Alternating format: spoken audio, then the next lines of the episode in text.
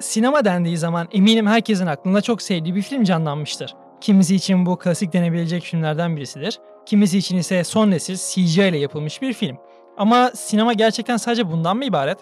Beyaz perde yansıyan ışıklar mı? Hayatın içinden bir kare mi? Yoksa bir romanın sayfalarının canlanmış hali mi?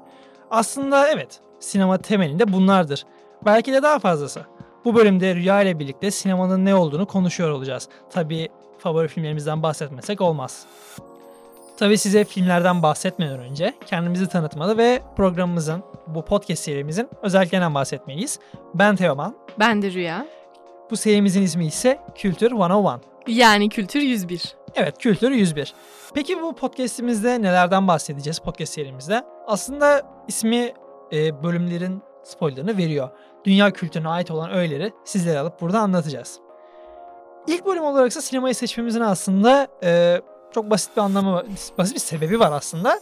Bunun sebebi sinema birçok kültürü etki eden bir şeydir. Ve baktığımız zaman e, sinema birçok kültürün dünyaya açılma penceresi diyebiliriz. Çünkü sinemaya baktığımız zaman birçok kültürün e, etkilerini, parçalarını o sinema filmlerinde aktörlerde görmek mümkün. Ve bir sebebi daha var. İkimiz de sinema öğrencisiyiz. Evet aslında bu biraz daha etkisi olabilir. Bilmiyorum. Bakacağız. Şimdi programımıza başlamadan önce programımızdan bahsettik. Bu programımız her hafta gelecek. Onu da şimdiden program başına söyleyelim. O zaman dilersen yavaştan sinemaya bahsetmeye başlayalım. Başlayalım. Dilerseniz ilk olarak sinemanın doğumuna bakalım. Sinema sanatın son halidir. Sanatın tüm formlarının tek bir noktada buluşması ile bugünkü formuna ulaşmış. Elbette sinema ilk günlerinde günümüzde olduğu kadar popüler değildi. Hatta korkulan, kaçılan ve o kadar da kaliteli olmayan bir şeydi. Sinema adına ilk adımlar yıllar öncesinden atılmaya başlanmış. Thomas Edison hepimizin tanıdığı ünlü Amerikalı mucit. 1889 yılında kinetograf adını verdiği bir cihaz için patent almış. Bu cihaz belli bir makara sistemi ile resimlerin arka arkaya gelmesi sonucu hareketli bir görüntü ortaya koyuyordu. Fakat bu cihaz tek kişinin kullanabildiği ve oldukça kısa kullanım ömrüne sahip bir aletti. Teknik olarak sinema diyebileceğimiz bir şey değildi o yüzden. Peki sinema tam olarak nerede doğdu diye soruyor olabilirsiniz. Bunun için Fransa'ya Lumière kardeşlerin yanına gidiyoruz. Lumière kardeşler sinemanın kurucusu ve tarihin ilk film yapımcılarıdır. 1895 yılında sinematograf adını verdikleri cihaz ile Trenin Gara Gelişi isimli tarihin ilk filmini çektiler. Tabii bu film siyah beyaz ve sessizdi. Anlayacağınız bugün izlediğimiz filmlerle uzaktan yakından alakası yoktu. Sinemanın mucidi bu iki kardeş ilk başlarda sinemanın bu kadar yükseleceğini tahmin etmediler. Tek amaçları icatlarıyla dünyayı gezmek ve gezdikleri yerleri kayıt altına almaktı basitçe. Sinemanın nasıl doğduğunu sizlere anlattık. Peki sinema sadece bu mudur? Arka arkaya akan fotoğraflar, bir çeşit müzik ve seslerden mi ibarettir? Bu sorunun cevabı tabii ki hayır. Sinema belki doğduğu zaman bunlardan ibaret olmuş olabilir. Fakat ilerleyen yıllarda sinema geliştikçe insanların ufku da onunla birlikte gelişti. Sinemaya duygular dahil olmaya başladı. Anlatı teknikleri gelişti. Bu podcast'te sizlere sinemanın tarihini ders kitabı gibi anlatmak istemiyoruz. Bu bilgilere her yerde kolaylıkla ulaşabilirsiniz. Bizim hedeflediğimiz şey sinemanın şu anki konumunu, geleceğini, eksiklerini ve tabii ki güzel yanlarını sizlere aktarmak. Bunları bir öğrencinin gözünden yapmayı hedefliyoruz. Biz sinema öğrencileri için sinema bir kelimeden daha fazlası olabiliyor. Örneğin podcast'in başında belirttiğim gibi sinema dediğimiz zaman bizlerin aklına sadece sevdiğimiz filmler gelmiyor.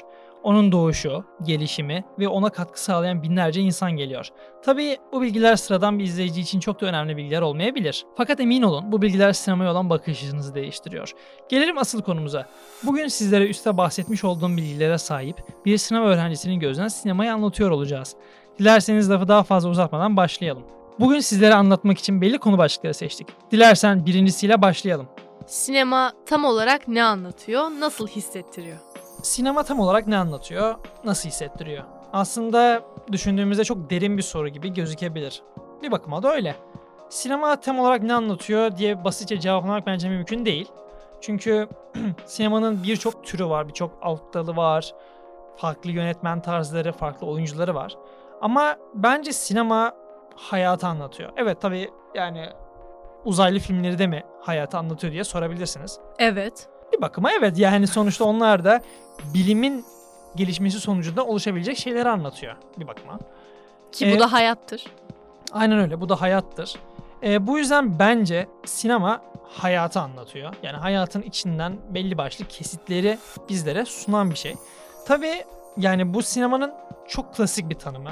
Yani sinema bize hayatı anlatıyor. Ama o sinemadaki karakterler her zaman hayatın içinde var mı? Her zaman gördüğümüz insanlar mı? Bu değişebiliyor. Yani her zaman aynı insanları göreceğiz, aynı insanları yaşayacağız diye bir şey yok. O yüzden sinema hayatı anlatıyor demek de tam bir cevap değil. Açıkçası ben bu sorunun tam bir cevabı olduğunu düşünmüyorum. Ama yuvarlamak gerekirse cevabı sinema bence hayatı anlatıyor. Nasıl hissettiriyor gelirsek. Ee, sinema çoğu zaman hüzün hissettirir. Aksiyon hissettirir. İnsana o adrenalin patlamasını yaşatır. Seni o ekranına kilitler. Bence sinemayı zaten güzel yapan şey ne anlatmasından çok insanlara ne hissettirdiğinde. Çünkü insanlar sinemayı kitapları okurken de aslında bu aynı şey geçerli. İnsanlar hep bir şeyler hissetmek için onlara dayanıyor. Sanatın zaten temeli bence bu. Yani sanat dediğimiz şey insanlara bir şey hissettirmek için va- var olan bir şey benim kanımca.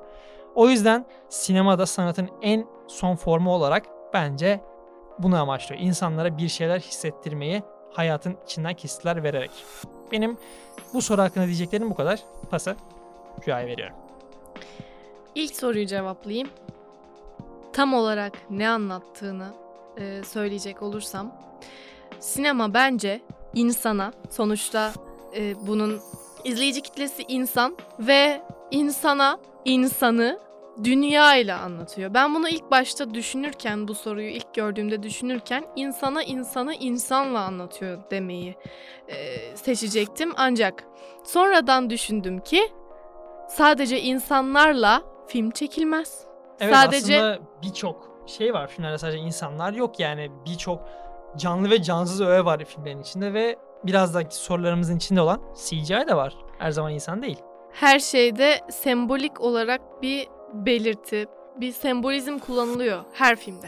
Yani isterse bilim kurgu olsun, isterse drama olsun, isterse bir sanat filmi olsun. Sanat filminde zaten bu arşa çıkmıştır artık sembolizm açısından.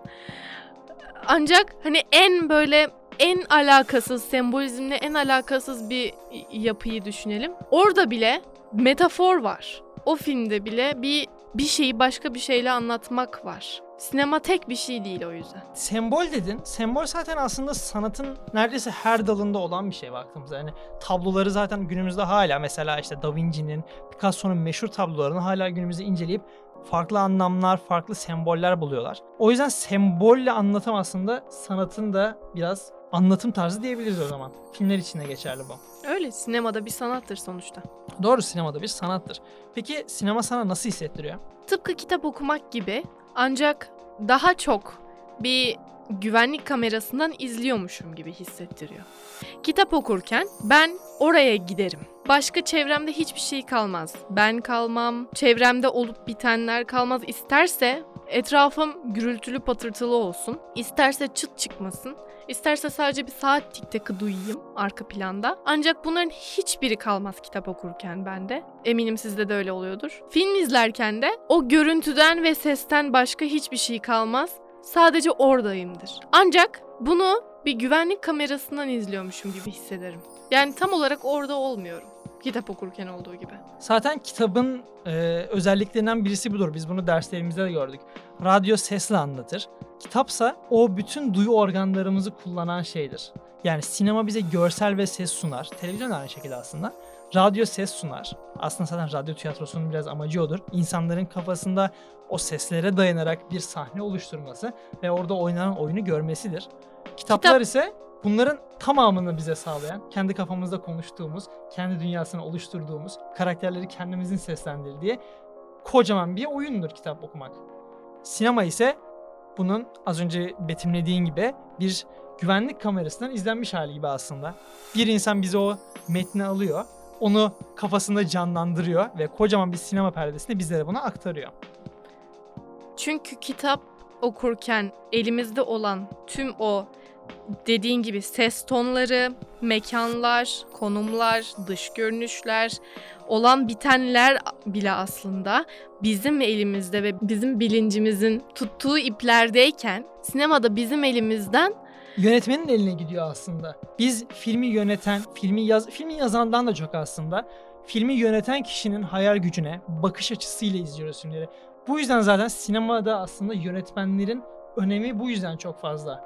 İyi yönetmenler yani işte Hitchcock'lar olsun şu an kafam durdu pot, yayın şey yönetmen aklıma gelmiyor ama Ee, yani büyük yönetmenlerin e, hep bir imzası vardır filmlerde. Her yönetmenin kendine has bir e, filme dokunuşu, bir bakış açısı vardır. Öyle ki bir yerden sonra kendini tamamen kanıtlamış ve dünyaya adını yazmış, gerçekten yazmış yönetmenlerin filmini izlerken hiç bilmesen bile o filmin kimi yönettiğini anlıyorsun. Yani bu bende mesela yani bu bahsettiğin şekilde değil ama bende şöyle oluyor. Atıyorum ben Christopher Nolan'ı çok seviyorum. Bütün filmlerini seviyorum. Yani izlemediğim birkaç filmi var elbette ama e, bütün filmlerini, film yapış tarzını, hayal gücünü çok seviyorum. Zaten yani dünyanın bence en iyi film yönetmenlerinden birisi Nolan. Yani Nolan'ın bir filmini ben atıyorum yani. Şimdi işte Tenet çıktı veya işte Interstellar çıkacağı zaman Christopher Nolan'ın adını gördüğün zaman diyorsun ki ha bu film güzeldir abi. Yani bu- bir de o var evet. ya adam adam sana güven veriyor filmi çekeceği zaman. Sen diyorsun ki bu adamdan kötü bir şey çıkmaz. Çünkü adam emek veriyor. En son Tenet filminde, Tenet doğru okuyorum ben inşallah. Tenet filminde adam gerçekten bir uçağı hangara sok. Gerçekten yani yani günümüzde büyük filmlerde işte Marvel filmleri olsun, çeşitli yani her türlü bilim kurgu filmleri artık CGI yani araba patlaması için bile CGI kullanılıyor. Ama bu adam hangara gerçekten bir Boeing fırlatıyor. Yani bu yüzden bile aslında adamın filmlerinin kalitesini anlamak mümkün. Benim daha fazla diyecek bir şeyim kalmadı bu konu hakkında şu an bu soru hakkında. Benim de diyecek bir şeyim yok. O zaman az önce kitaplardan bahsettin. Kitaplardan bir örnekler verdin. Bu da o zaman bizi ikinci sorumuza direkt bağlıyor. İkinci sorumuz şu. Yani başlığımız şu. Kitaplardan uyarlanan filmler gerçekten güzel mi? Güzel mi? Güzel. Güzel ki izlettiriyor insanlara. Şu anda e, popüler kültürde meydana gelmiş, açığa çıkmış veya piyasaya satılmış bütün filmleri düşün. Aklına birkaç tane bile film getir. Kaç Benim tane aklıma Harry Potter geliyor mesela. yani. kaç tanesi orijinal? Doğru. Yani orijinal derken demek istediğim kitaplardan Evet. uyarlama olmayan. Yani öyle filmler tabii ki çok var yani ama e, günümüzde aslında büyük filmlerin büyük bir çoğunluğu yani Harry Potter, Yüzüklerin Efendisi falan feşmekan. Esaretin bedeli bile. Evet yani bunlar hepsi kitaplardan, romanlardan uyarlanan. Mesela Aşkı Memnu da. Öyle. o dizi. o dizi ama o da bir kitaptan uyarlama. Hani ben şunu merak ediyorum. Sence, yani bu soruyu sorayım sana. Kitaplardan uyarlanan filmlerin izlenmesinin sebebi, bak güzel olup olmaması demiyorum. İzlenmesinin sebebi kitapların popülerliğinden mi kaynaklanıyor yoksa film güzel olduğu için mi? Belli bir açıya kadar. Yani kitap popüler bir kitabı uyarlamaya karar verdiysen zaten hali hazırda popülariteye sahipse filminin izlenmesi isterse 10 üzerinden 5 puanlık bir film olsun yine de çoktur. Ancak kitabı fazla ünlü olmayan örneğin Esaretin Bedeli ben bunun kitabının olduğunu daha sonra öğrendim. Ben de Film- yeni öğrendim yani şu an hatta şu an öğrendim diyebilirim. e, derslerde söylemişlerdi hatırladım söyledikten sonra ama. Hikayesinden uyarlamak, hikayeden uyarlamaymış. Ee, bunu da daha sonra öğrendim. İzledikten sonra öğrenmiştim. Bunun gibi yani her ne kadar Stephen King'in hikayesi Adı olsa Stephen bile King'in de değil mi? Hmm. Zaten Stephen King'in birçok kitabı filme uyarlanmış yani adam evet. bildiğin film için yazıyor gibi bir şey oldu artık. Yani bu Adamın bütün kitapları pıtı pıtı film yapılıyor direkt. bu adam Stephen King yani o kadar herkesin bildiği, konuştuğu bir insan olmasına rağmen Esaretin Bedeli'nin aslında hikayeden uyarlama olduğunu çoğu insan bilmiyordur bence. Ben de bilmiyordum. Bu da şu sorumu aslında biraz haksız çıkartıyor. Bir de şunu soracaktım. Filmler kitaplarının satışını arttırıyor mu? Mesela atıyorum. Ben adım gibi eminim ki Harry Potter filmleri çekilmeden önce Harry Potter kitaplarını bu kadar okuyan insan yoktu. Vardı. Yani varmış. Ya vardır tabii vardır. Mesela Yüzüklerin Efendisi'ni de okuyanlar vardı çünkü. Elbette. 150 senelik kitaplar belki onlar. Muhakkak okuyanlar vardır ama az önceki yani bu sorumu aslında biraz etkisiz bıraktı. Çünkü hani elbette birbirlerini tetikliyorlardır. İzleyiciler kitaplara yöneliyor, kitap okuyucuları izlemeye yöneliyor. Hangisi yani bu okuyucu musun yoksa izleyici misin ona göre de fark eder.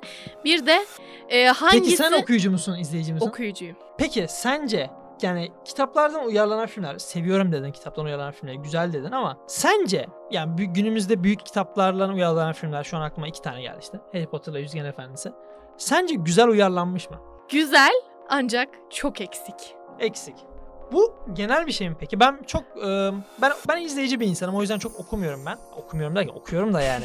E, daha çok izleyen taraftayım. Yani okumadan önce izleyen bir taraftanım ben. Bu yüzden hani kitapları sonrasında okumak benim için farklı bir hisse uyandırıyor. Ama sen önce okuyorsun izlemeden önce. Evet.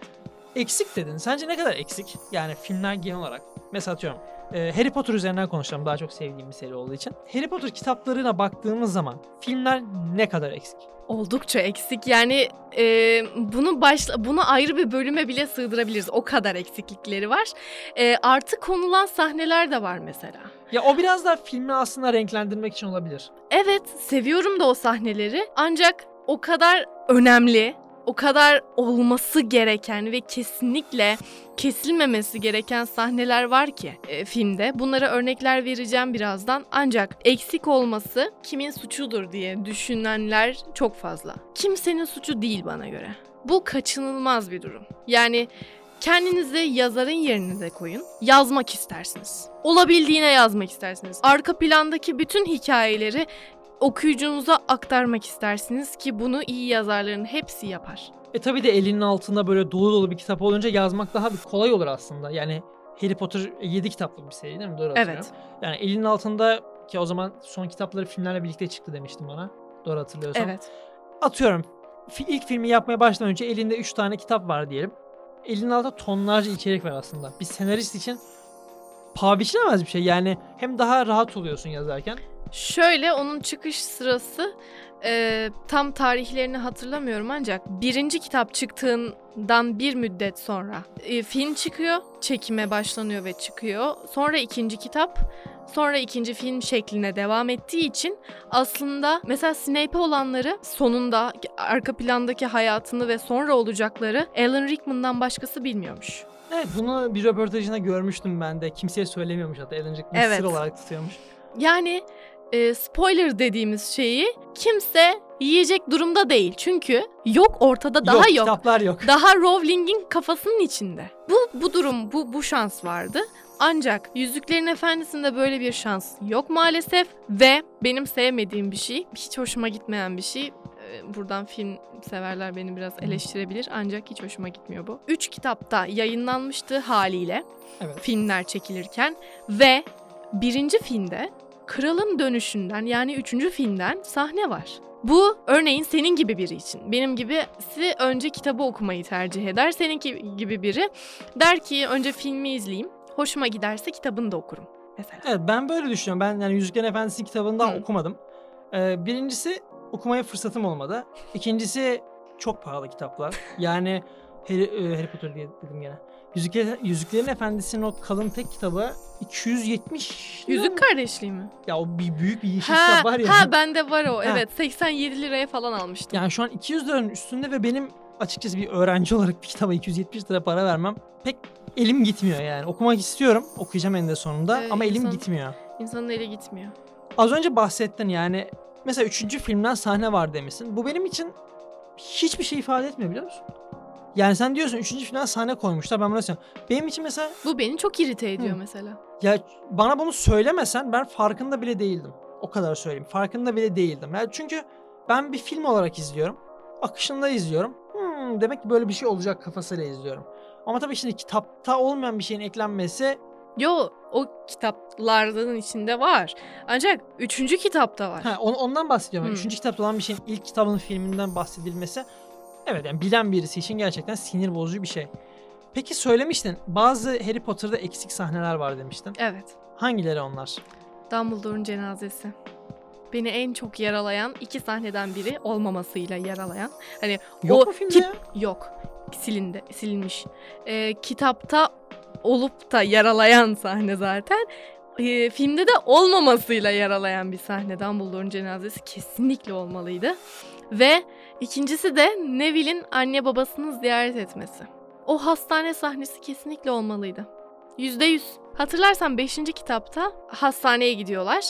Arthur Weasley'nin yaralanmasından sonra onu ziyaret için ve katlarda yukarı çıktıkça psikiyatrik katına geliyorlar ve hatta orada Gilderoy Lockhart'ı görüyorlar. Bence hani ufak bir sahne de olsa bu sahnenin varlığını görmek çok hoş bir de detay olabilirdi. Gilderoy Lockhart'ın hafızası silinmişti. Daha sonra o o haliyle çocukların onu görmesi, duygulanmaları, onları görmek isterdim filmde. Evet güzel bir detay olabilirmiş film hakkında. Sonra Nev- Neville ve büyük annesi, Neville'in annesi ve babasını ziyaret ederlerken Neville'in o utancı. Hatta şöyle bir satır var kitapta. Neville'in etrafına bakıp, çocuklara bakıp gülerseniz hepinizi fena benzetirim tarzında bir bakış attığını e, hissediyor, görüyor Harry. Zaten Harry'nin zihninin içindekileri okuyoruz. Ya tabii baş karakterimiz olduğu için. Ee, ve Harry de şöyle düşünüyor. Burada hani gülünecek hiçbir şey göremiyordu diye. Ve bölüm bitiyor orada. Evet bu filmde aslında bayağı duygusal bir şey olabilirmiş. Bu Harry kadar Potter'ın e, sen bahsetmiştin 5. kitabı çok eksikti değil mi filmde? çok eksik çünkü en uzun kitap, en kısa film. Bayağı kesmişler yani. Ve e, o kadar uzun da anlatmalarına gerek yok o sahneyi aslında. O kadar değil. Beni en çok etkileyen noktayı söyleyeyim bir de hazır buradan konu açılmışken. Söyle ve diğer sorumuza geçelim. Bunları ayrı bir Harry Potter Tamam. podcastinde tamam, onu konuşalım. Çünkü yapalım. konuşacak çok şey var. Alice Longbottom, Neville'in annesi. Her gelişinde Neville'e bir sakız poşeti veriyor. Ve e, yine veriyor hediye olarak. Sonra Neville teşekkür ederim anneciğim diyor. Sonra da büyük annesi Neville'in diyor ki artık alma şunları. At çöpe şuradaki çöpe at da gidelim. Bir sürü oldu. Hani e, verdiği o kadar çok şeker poşeti verdi ki bir odayı kaplarsın onlarla falan diyor. Söyleniyor birazcık falan. Neville sonra giderken Harry şeyi görüyor. Cebine koydu onu. Çöpe değil. Atmıyor yani annesini Hmm. dinlemiyor. Onu görmek çok isterdim filmde. Neville benim hatta bunu söyleyeyim sonra diğer soruya geçelim. Neville benim en sevdiğim karakter bu arada Harry Potter filmlerinde. Çünkü Ben çok severim. yani böyle ana karakter gibi değil çok fazla ekran süresi almıyor. Fakat bence karakteri çok naif ve çok güzel. Zaten son filmde de çok havalı bir sahnesi var. Ve zaten Harry değil de öteki. Yani Yani aynı doğum günleri aynı. Eğer sağ kalan çocuk Harry olmay- olmasaydı Neville olacaktı. İşte Neville. Neville'in aklını yediler. Sadece Voldemort'un o piti piti yapmasına kalmış bir şey.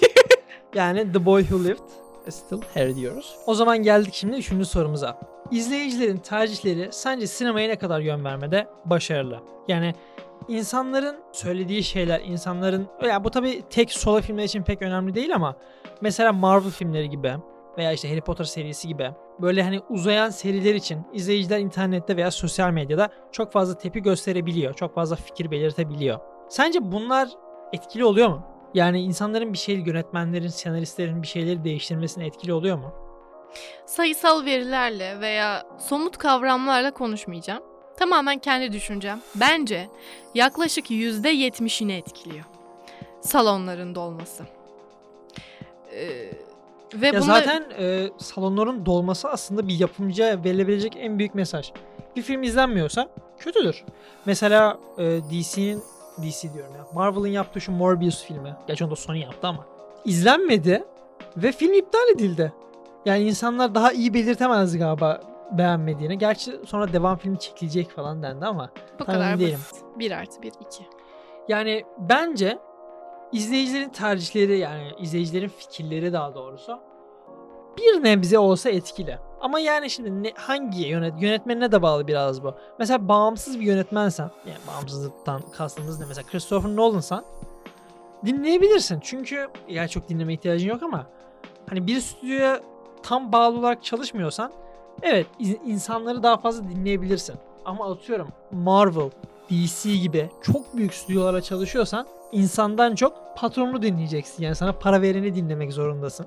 Tabii yani Nolan'a da birisi para veriyor ama hani bir Marvel, DC gibi, Fox gibi, Sony gibi büyük yapımcıların e, himayesi altında çalışırken bence yani o filmlerin pek izleyici tercihleriyle ben yapılabildiğini, yönetilebildiğini düşünmüyorum. İşte mesela Harry Potter'ın da yine iki tane filmi gelecekmiş. Az önce Harry Potter'dan konuşurken ilerliyoruz. Evet maalesef. Ben Warner Bros'un yani o, filmleri çekerken ne kadar seyirciyi dinleyeceğini açıkça merak ediyorum. Çünkü yani Harry Potter serilerinde kitapları mesela çok e, eksikliklerle dolanmış. Bakalım bu Harry Potter filmlerinde nasıl yapacaklar. Aslında o patronlar da izleyicinin kesesine bakıyor. izleyicinin kesesinden akan para ona gidiyor. Yani teknik olarak piramidin en üstünde izleyici var. Doğru aslında zaten yani bu işler parayla dönüyor. Ama son yıllarda yani özellikle mesela bu Marvel filmlerinin, DC filmlerinin bu kadar e, patlamasıyla birlikte biraz daha artık iş böyle bir e, ticaret tamamen ticarete döndü. Hani önceden biraz daha böyle bir seyirciye bir ürün vermek, sinemaya bir şey katmak vardı. Ama son dönemde biraz ticarete döndü. Özellikle Marvel filmlerinde ben artık böyle bir hani seyirciye hitap etmesinden daha çok yapıldığını ve insanların Marvel filmi diyerek izlediğini düşünüyorum. Yani sadece logosundan, sadece isminden dolayı izlendiğini düşünüyorum filmlerin. Bu da bence son dönemde biraz kaliteyi düşürüyor. Yani izleyicilerin artık o az önce bahsettiğimiz gibi hani sinema salonlarına giderek filmin iyi veya kötü olduğunu belli etmesi olayı biraz özellikle büyük stüdyolar için bence artık biraz gitti. Çünkü insanlar hani atıyorum mesela Star Wars'un son filmlerini çok seven çıkmaz. Ben beğeniyorum ama hani ana ilk 6 filmi oranla kötü filmler yani gerçekten. Ana evrenle alakası olmayan filmler, olmaması gereken filmler yani. İlk 6'nın biraz değerini bozan filmler açıkçası. Ve bu filmlerin ben sadece yani çok izlenen filmler, dünyanın en yüksek bütçe yapan 10 filmine girdi sanırsam 3 filmde. Sırf Star Wars logosu olduğu için, Star Wars ismi olduğu için bu kadar izlendiğini düşünüyorum. Çünkü hani izleyenlerin geri dönütlerine baktığınız zaman o kadar da beğenen insan yok ama filmler izleniyor. Filmler izlendiği müddetçe de stüdyo bunları yapmaya devam ediyor. Bu da böyle bir kısır döngüye giriyor. Eklemek istediğin başka bir şey var mı bu konuda? Yok. Çok konuştum ben. Peki geldik. Şimdi özellikle bu sorun biraz daha tabii Türkiye'de farklı bir sonuç veriyor ama sence sinemanın son yıllarda yakaladığı başarı grafiği nasıl? Yani sinema gelişiyor mu, yükseliyor mu yoksa düşüyor mu, daha mı kötü gidiyor? Bence düşüşte. Teknoloji bence sinemayı bozdu. Ne açıdan? Kolaycılık. Teknoloji geldikçe insanlar kendi yaratıcılıklarından çıkarmaları, kendi zihinlerinden akıtmaları gereken işleri teknolojik aletlere bırakıyorlar ve bu sanatı çökerten yegane şey. Bu biraz o zaman sinemadan daha çok sanata bir darbe diyebiliriz. Çünkü son dönemde mesela bu işte resim yapay zekaları da çıktı. İnsanlar mesela bunlara çok tepki gösteriyor. Yani yapay zekalar sana şiir yazıyor, senaryo yazıyor. Hani insanın biraz etkisini hatta bölümün başında ilk sorumuza demiştin. İnsanı insanca anlatmak demiştin. Biraz insan denklemden çıkıyor. Yani insan denklemden çıkınca da ise tabii ki biraz etkisi azalıyor. Sinemanın son yıllarda yani yakaladığı başarı grafiği dendiği zaman son 5 yılı ben düşünüyorum. Ya son 5 yılda ne oldu? Dünya çok şey atlattı başta. Hani korona döneminde zaten sinema bitme evresine geldi bence. Sinema salonlarının kapanması, filmlerin çekilememesi. Hani tabi bu yani bu büyük firmalar için ekonomik bir zarardı.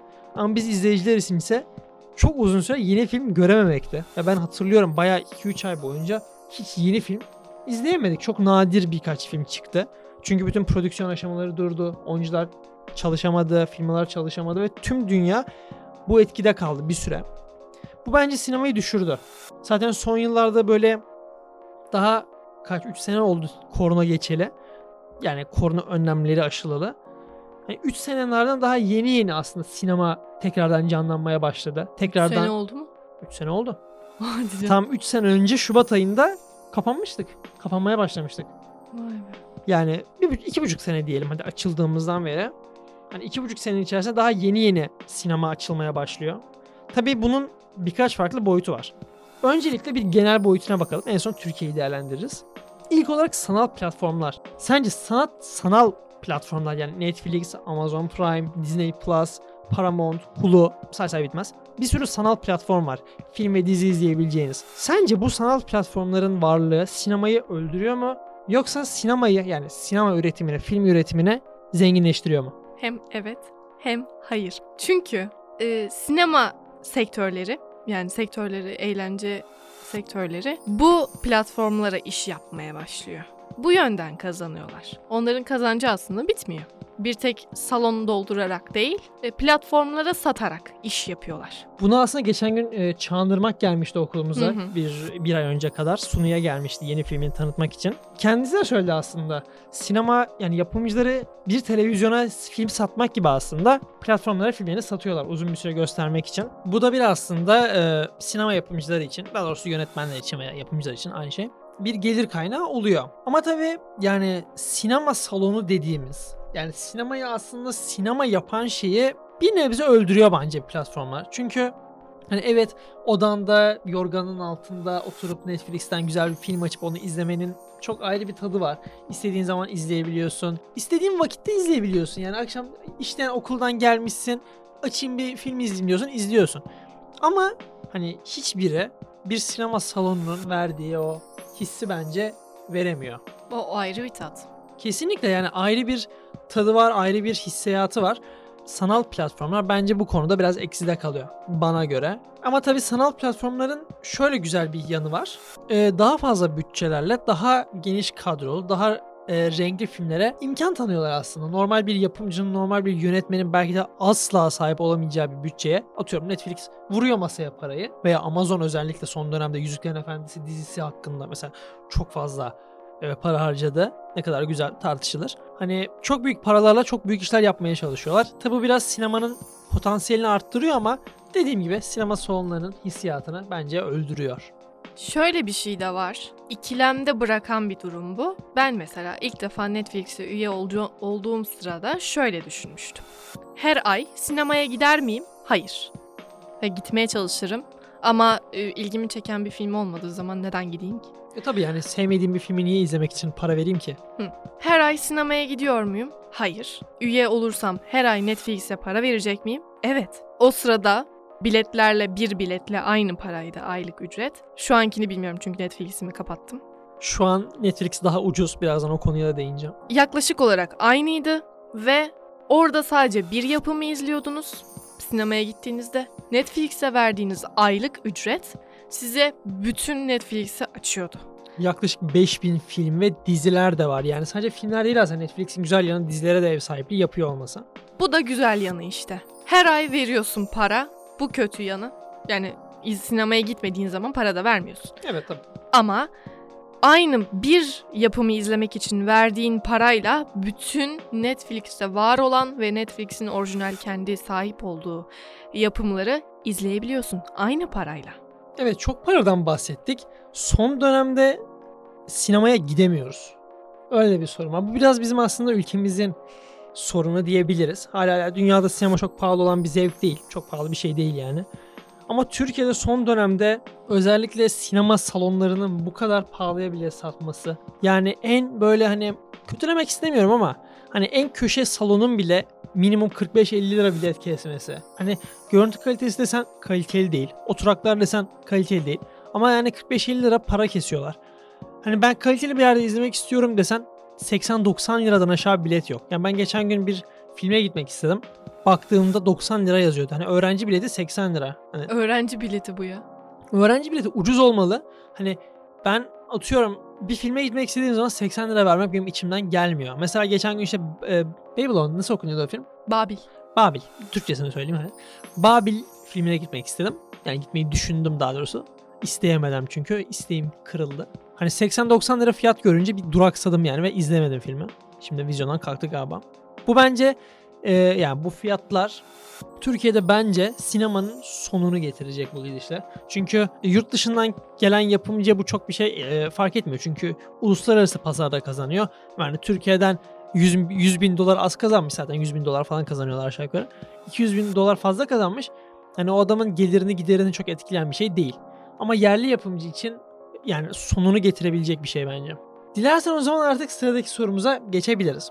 CGI sence sinemayı öldürüyor mu? Bu çok sorulan bir soru. Yani CGI'nin eskiden çok fazla kullanıldığı bir yer yoktu CGI'nin. Hani basit işte gemi sahneleri olsun, araba sahneleri olsun. İşte Star Wars filmlerinde vesaire gerçi o zamanlar çok CGI teknolojisi gelişmemişti ama işte uzaylıları yapmak için olsun, uzay gemilerini yapmak için olsun. E, bilgisayarlı grafik teknolojisi yani CGI çok fazla kullanılan bir şey değildi. Ama günümüzde CGI teknolojisi artık neredeyse her filmde var. Bunun için aslında az önce konuşmuştuk. Ben de kendi yorumlarımı belirtmiştim. Teknolojinin sanatı öldürdüğüyle ilgili.